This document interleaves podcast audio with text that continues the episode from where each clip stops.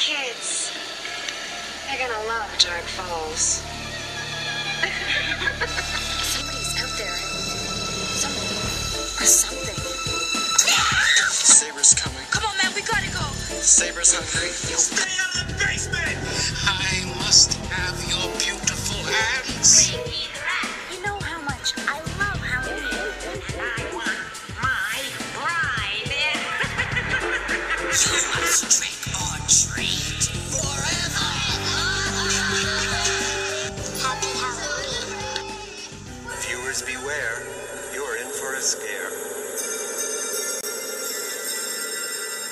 Wait a second, and that mummy has my face. Oh, the mummy with my face. Wait, that's my face, mummy. Now No, give that back. that's my three out of three. This is number three. I'm Matthew Scott Mon- Mon- Montgomery. This is Daniel Montgomery triple header. Goosebumps book two. Three shocking tales of terror. Ghoul school. You heard it, girl.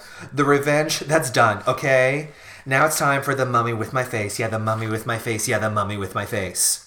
So I'm going to read the intro that's Slim, Righty, and Lefty for our final ever, ever in the history of time triple header book. That third one never came out, girl. So I'm going to give this one uh, uh, uh, everything I've got when I read it. We've got Slim, we've got Righty, and we've got Lefty. And this is The Mummy in My Face. Our next story is about two kids who get lost in an ancient Egyptian pyramid. I got lost in an ancient Egyptian pyramid once. What did you do? I called for my mummy. Yuck! That joke is so old, it has mold growing on it. Don't mention mold. I found a loaf of bread in the kitchen that was so old it was covered with thick green mold. Then what did you do? I ate it fast so I wouldn't have to share it with you. Right now, I'd like to share our story with our readers. It's called The Mummy with My Face. About halfway through, the mummies come alive. We wouldn't have a story if they didn't. And that's a wrap on Slim, Righty, and Lefty. They don't do anything at the end of the book? They don't. That's it. That's absolutely it. Wow, bye. It was a fun little jaunt. Was what you what you think of Triple Header altogether? You know, I much prefer the tales to give you goosebumps when it comes I to short it's stories. Kind of charming in the the idea of like having talking whatevers.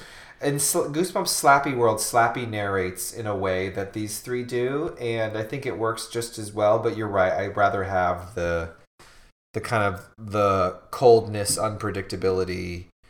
But there's something kind of Tales from the Crypty that teases it. But anyway, Yeah, the, the framing is charming for sure. yeah, Uh, you know, I, I I like the idea of it. I like that they exist. It is they they neither of them are books that I will um reread soon. Right. I do have good news to everyone listening, though. This was by far, to me, the best out of the three. And it's fucking dumb in a way that I think is very fun. And we only get a handful of mummy stories in the Goosebumps lexicon or whatever the word is. We get the Mummy Walks in Goosebumps Series 2000. We have The Curse of the Mummy's Tomb. We have Return of the Mummy. And then we had, did we have, we had a mummy episode. Don't wake mummy. Don't Wake Mummy from the television show, and then we have the Mummy with My Face here. Um, and so I'm excited to have it. And Daniel, take it away. Yes, we also have another reference to the Goosebumps universe in this book. Um, this story, which I think is exciting. Yeah. So our protagonist is Norm Parker. He's 11 years old, a little young, and is with and his sister Claire, and who's 12. And they are on a boring tour in Egypt. Their This parents is really giving me the Curse of Mummy's Tomb plus Night in Terror Tower tease because it's like two kids and their parents are so busy working that they're off on exotic tours of places that seem terribly dangerous. That's right. Their parent. It's ex- he's exactly right. Their parents have they they've brought them to Cairo and they're uh, going to a teaching convention. They have a bunch of meetings, so they just sent Norm and Claire on a tour of the pyramids by themselves. And Norm is so bored. Yeah, he's butthurt, y'all, because he was like thinking, like, "Oh, yo, I'm gonna be seeing a bunch of cool shit," but all they're getting is lectures on limestone, and that's a real snooze. Not for Claire. Claire's like totally into it. But they're walking towards the Great Pyramid of Khufu, and Khufu was from um, Curse of the Mummy's Tomb, Absolutely work. And or maybe it was Return of the Mummy. I think it was Return of the Mummy. Work either way, you know. It, it was the it was one of the pyramids that Uncle Ben was working on, Okay.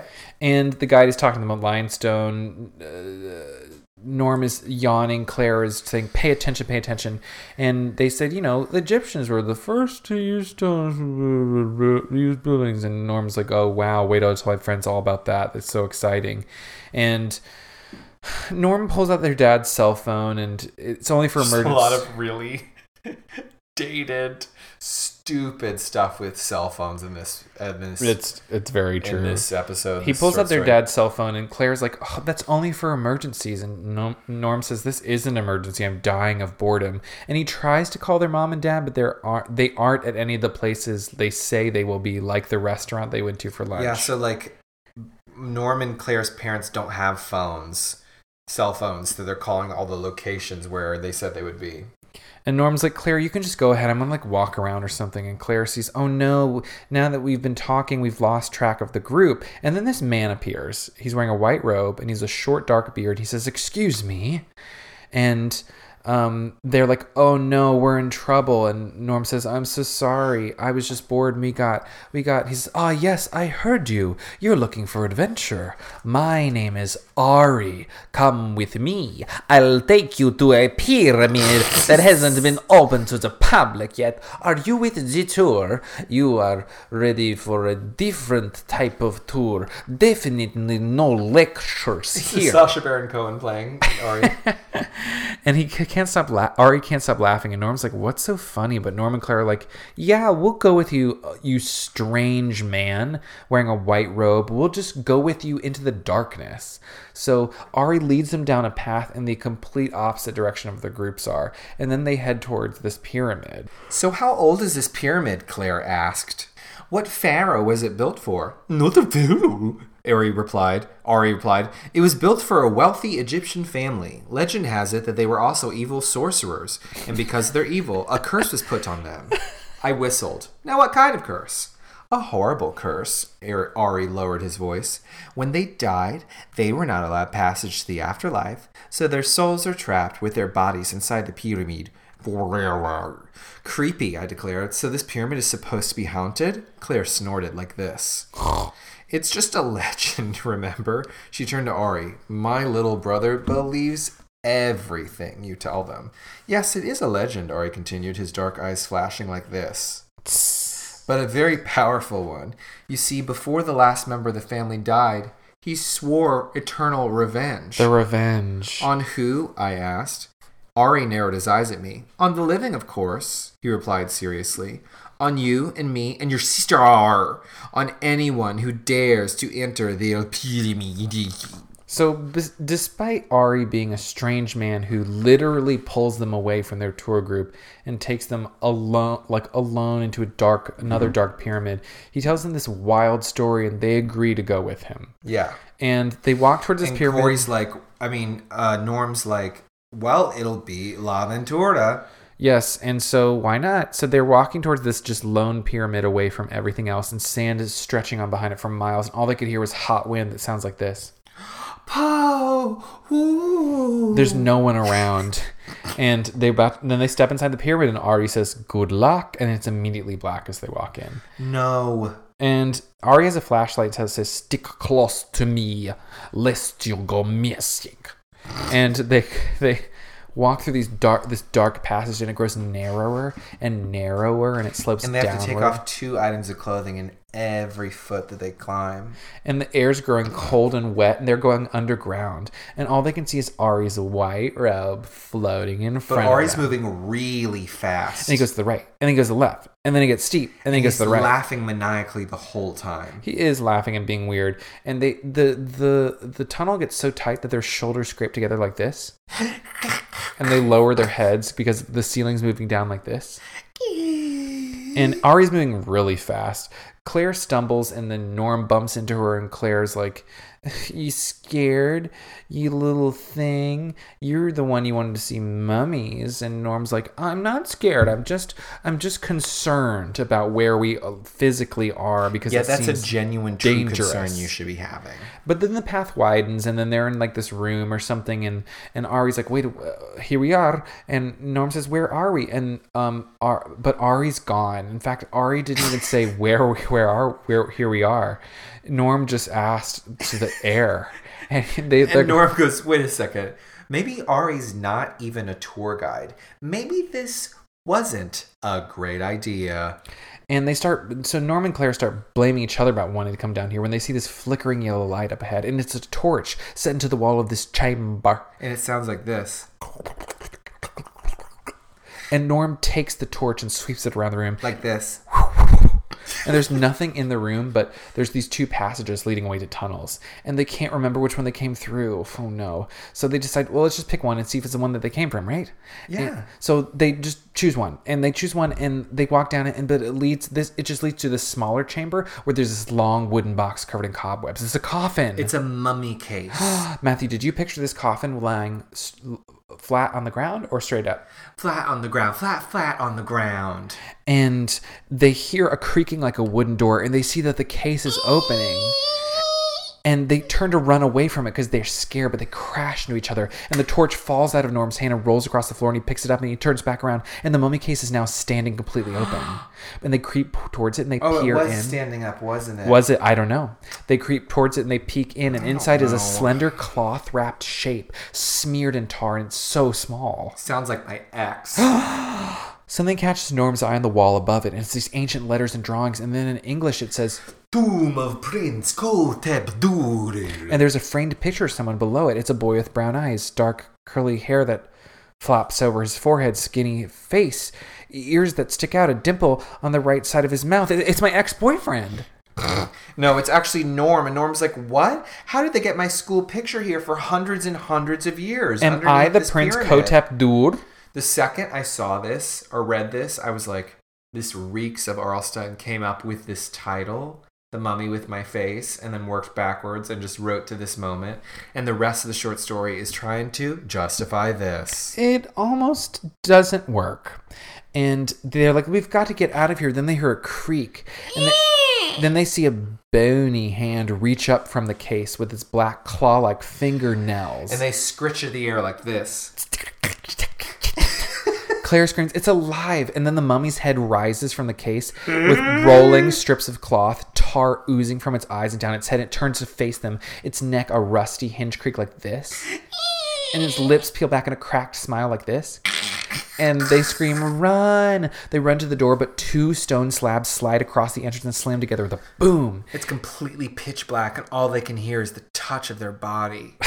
The mummy lurches forward out of the coffin, its eyes sewn shut. It raises its arms and it cracks. And, and and and Claire and Norm try and move the slabs, but they, they won't budge. The mummy is getting closer. Its legs cracking and splitting. Its fingernails reaching out. And so they they Norm and Claire slide along, along the wall, and the mummy stops to sniff the air and follows them, hunting them. You see, it's oh. blind. So I but think no, this is sexy. and Norm bumps into a stone le- lever and he mm. pushes down the stone lever only an inch and he says, Claire, help me. This stone lever's got to do Help me something. touch this lever. it's this lever's got to open the door, but they shove it down and as hard as they can, there's this rumbling. But the door doesn't open though. It's the floor. The floor is splitting apart. No, and it's, it's splitting, splitting apart, But it's separating them from the mummy, which is great. But it still manages to Oh, no, reach it's its a hand across life. and brush Norm with its fingernails. No. But Norm and Claire are back up against the wall, and this floor is sliding towards them until there's going to be no floor left, and then they just fall through the crack. No, please, when they fall, they tumble through the air, tumbling, tumbling in pitch blackness,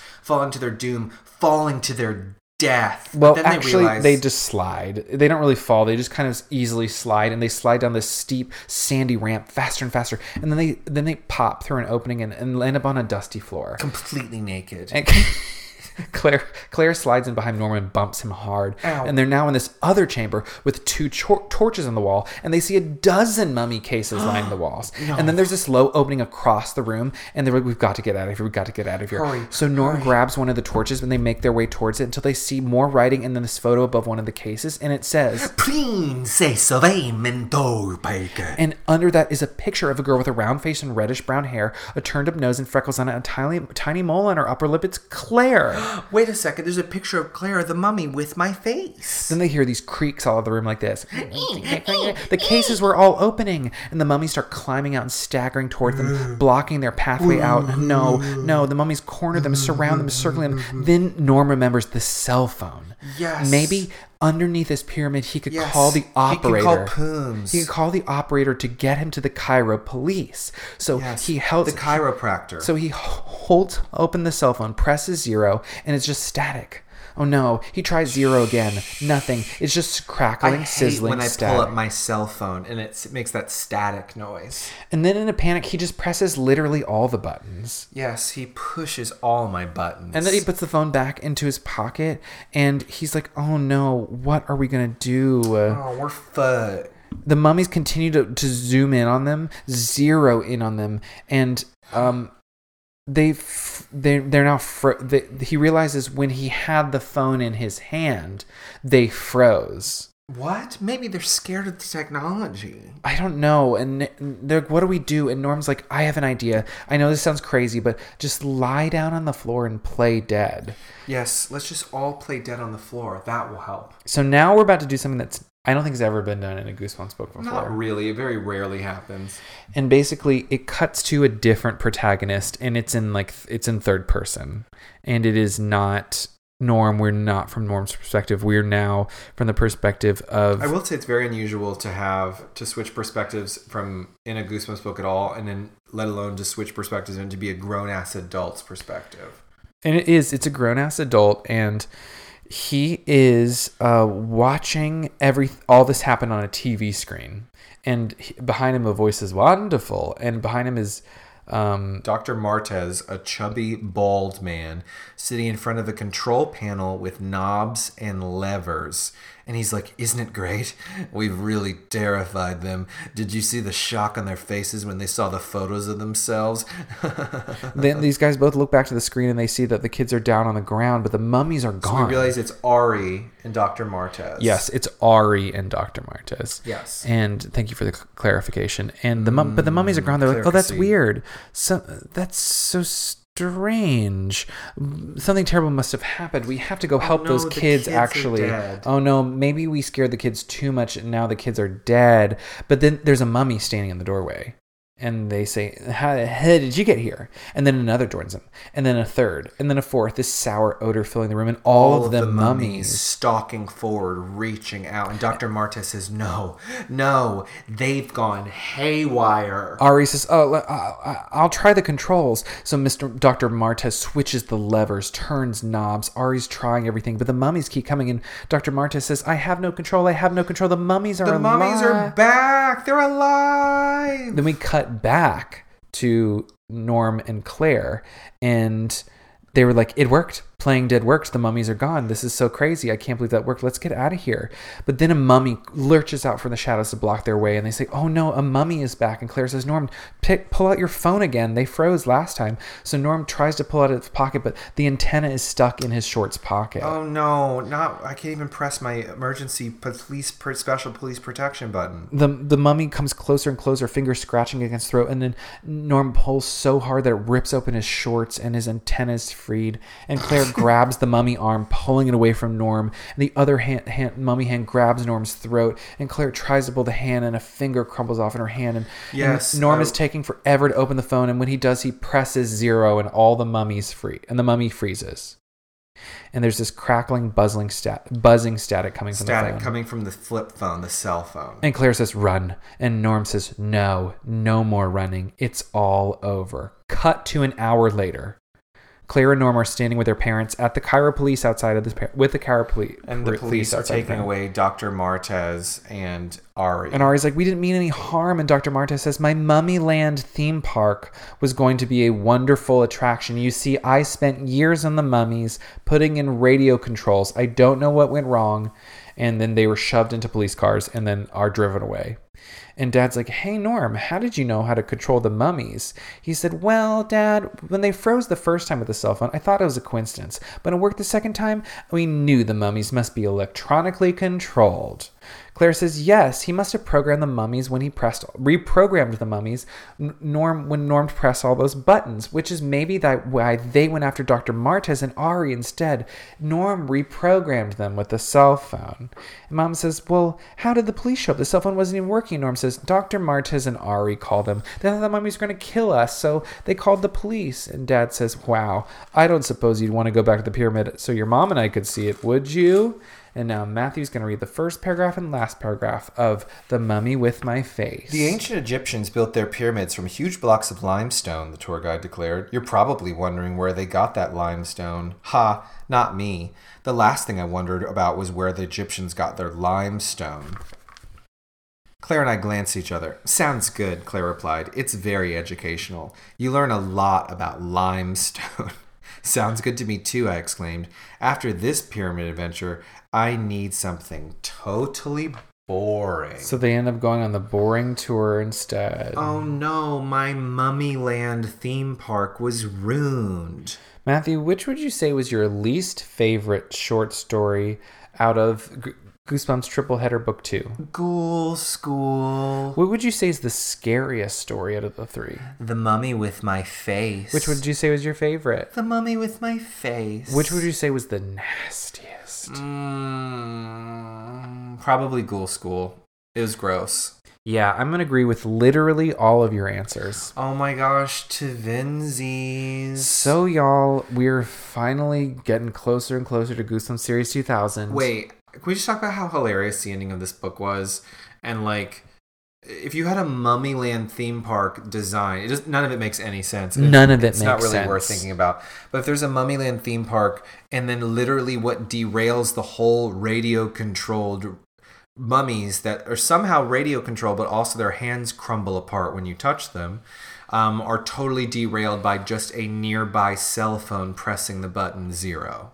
What were those mummies going to do? I know they're just supposed to scare the kids, but like. I don't know. and but wait, I, so they were real mummies that were programmed by electronically? I just assumed they were animatronic mummies. Is, was my assumption, and I just I I did think there was some sexy fun of these eyes sewn shut, tar pouring out of the eyes anyway, and mouths, skinny little mummies attacking kids in the dark. I thought that was kind of wild and fun, and that's what makes it easily my favorite. But like. There's nothing makes sense. Yeah, none of it makes any sense. I the mummy with my face. I could see this being a TV episode. However, it feels so similar in structure to me that Yeah, it would be exactly the same as the Return as of the Mummy. As Shocker on Shock Street to me. It's a Shocker on Shock Street, a Night in Terror Tower, and the Curse of the Mummy's Tomb, or, It's or too- Return of the Mummy put together. it's too similar to stuff that's already been done and not cla- and not iconoclastic yes, enough. there's nothing really new here, but you know, I, I still I still thought it was fun. I still liked I it. still thought it was fun too. I want to go to Mummyland theme park. Tell Oh, us wow. if you want to go to Mummyland theme Oh, park. You can reach out to us at happen. welcome to deadcast at gmail.com. Yeah, you can reach me at Matthew underscore Scott underscore Montgomery on Instagram and Matthew Scott Montgomery on TikTok, and I wrote about you, Jane, on Twitter. And I'm Daniel Montgomery on Twitter, Daniel X Montgomery on Instagram. Listen, y'all. That's triple header. That was the three. That was it. we are done with triple headers, and we are we still got so much more goosebumps to give you. Hey. Never end. It'll never end. So we'll see you in a trilogy. We'll see you in 2000. We'll see you in Give yourself Well, some goosebumps. You go ahead and you give yourself goosebumps. That's right. Do you promise? Oh, if You dare.